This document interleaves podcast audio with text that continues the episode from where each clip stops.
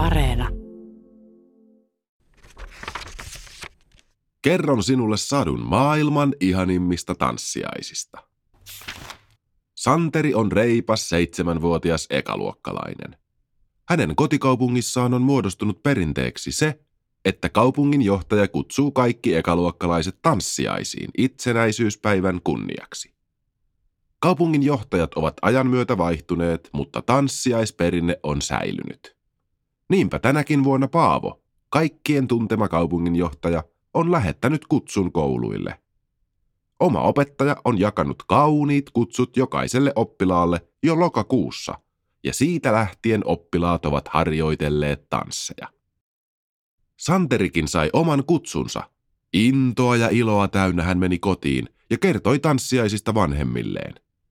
Erityisesti puku piti miettiä huolella.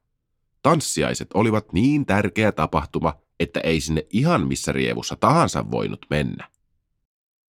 Santeri oli iloinen, koska hän vihdoin voisi toteuttaa unelmansa. Tanssia hieno juhlamekko päällä. Mekon tulisi olla niin hieno, että kenelläkään muulla ei olisi hienompaa mekkoa. Ei edes Mirellalla, joka olisi Santerin tanssipari. Seuraavalla viikolla Santeri lähti äitinsä ja isänsä kanssa keskustaan ostamaan mekkoa. He kävivät jokaisessa liikkeessä, jossa myytiin juhlavaatteita.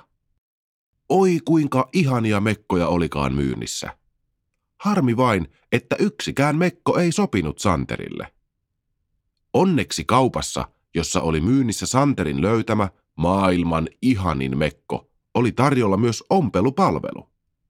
Ompelia otti Santerista mitat, ja näin Mekko saatiin istumaan Santerin päälle ihan kuin se olisi ollut räätälin tekemä alusta loppuun. Äitiä, joka oli pihi kuin mikä, harmitti hiukan Mekon kallis hinta, mutta piti hän Santerin päästä toteuttamaan unelmansa, kun siihen kerran oli mahdollisuus. Viikkoa ennen tanssiaisia oli kenraaliharjoitukset. Siellä katsottiin, etteivät sottiisit ja poloneesit menisi sekaisin.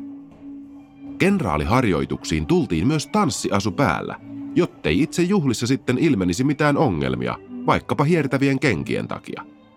Ja siitä kaikki alkoi. Opettaja sanoi Santerille, että hän ei voi tyttöjen mekossa tanssia.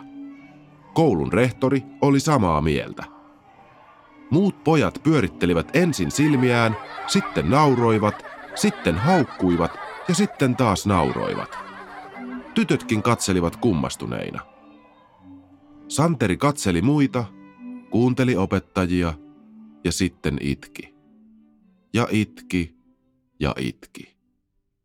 Onneksi opettaja ja rehtori puuttuivat toisten oppilaiden käytökseen, ja pojat lopettivat kiusaamisen. Mutta mieltään aikuiset eivät muuttaneet. Santeri ei voisi tulla tanssiaisiin mekossa. Santeri itki koko matkan kotiin. Kotona isä arvasi heti, että jotain kamalaa oli tapahtunut. Kun Santeri sai niiskutukseltaan ja nyyhkytykseltään sanottua, mitä oli tapahtunut, tarttui isä heti puhelimeen ja soitti rehtorille. Santeri kuunteli keskustelua oven takana toiveikkaana. Isä varmasti onnistuisi kääntämään rehtorin pään. Kutsussa lukee, että asu on vapaa, mutta juhlava, painotti isä. Santeria harmitti, ettei hän kuullut opettajan vastausta. Ei, ei, ei siitä ole kyse, jatkoi isä. Kyllä Santeri tanssii Mirellan kanssa, ei pareja tarvitse vaihtaa. Santeri voi tanssia vaikka hevosen kanssa, jos teillä on sellaista tarjota, kunhan hän saa tanssia mekossaan. Santerin isä oli joskus puheissaan ihan hassu ja joskus oikein jämäkkä. Asia selvä, mutta tämä ei jää tähän. Adieu. Kun Santerin isä oli vihainen, käytti hän voimasanojen sijaan ruotsin kieltä. Ainoa, joka oli Santerin ja hänen vanhempiensa kanssa samaa mieltä, oli Mirella.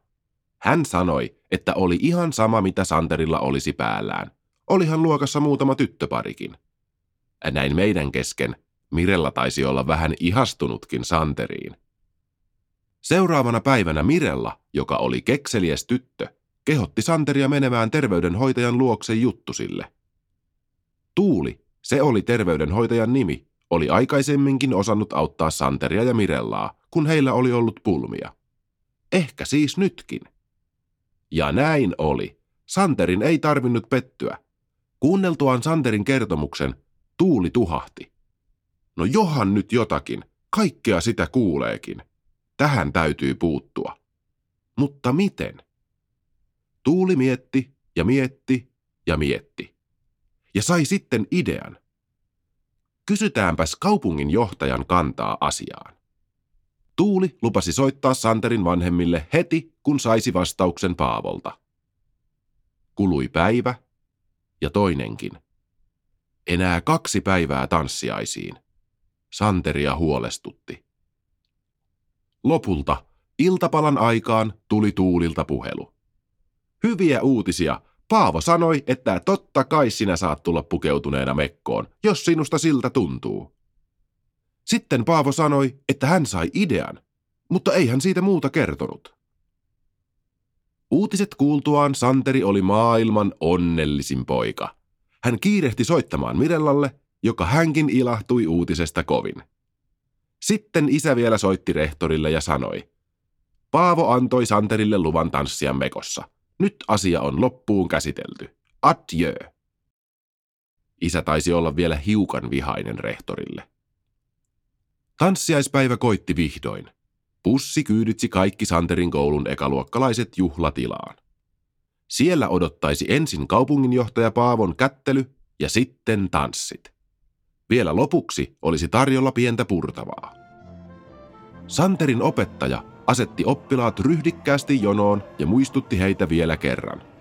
Jokainen kättelisi kaupungin johtajaa nopeasti, eikä mitään rupatteluja sallittaisi. Rehtori kättelisi kaupunginjohtajaa ensin, sitten Santerin opettaja, sitten Santeri ja sitten muut oppilaat. Rehtori oli ajatellut, että näin hän voisi tarpeen vaatiessa selitellä kaupunginjohtajalle Santerin erikoista asuvalintaa. Mutta mitä rehtori näkikään? Kaupunginjohtaja Paavolla oli mekko päällä.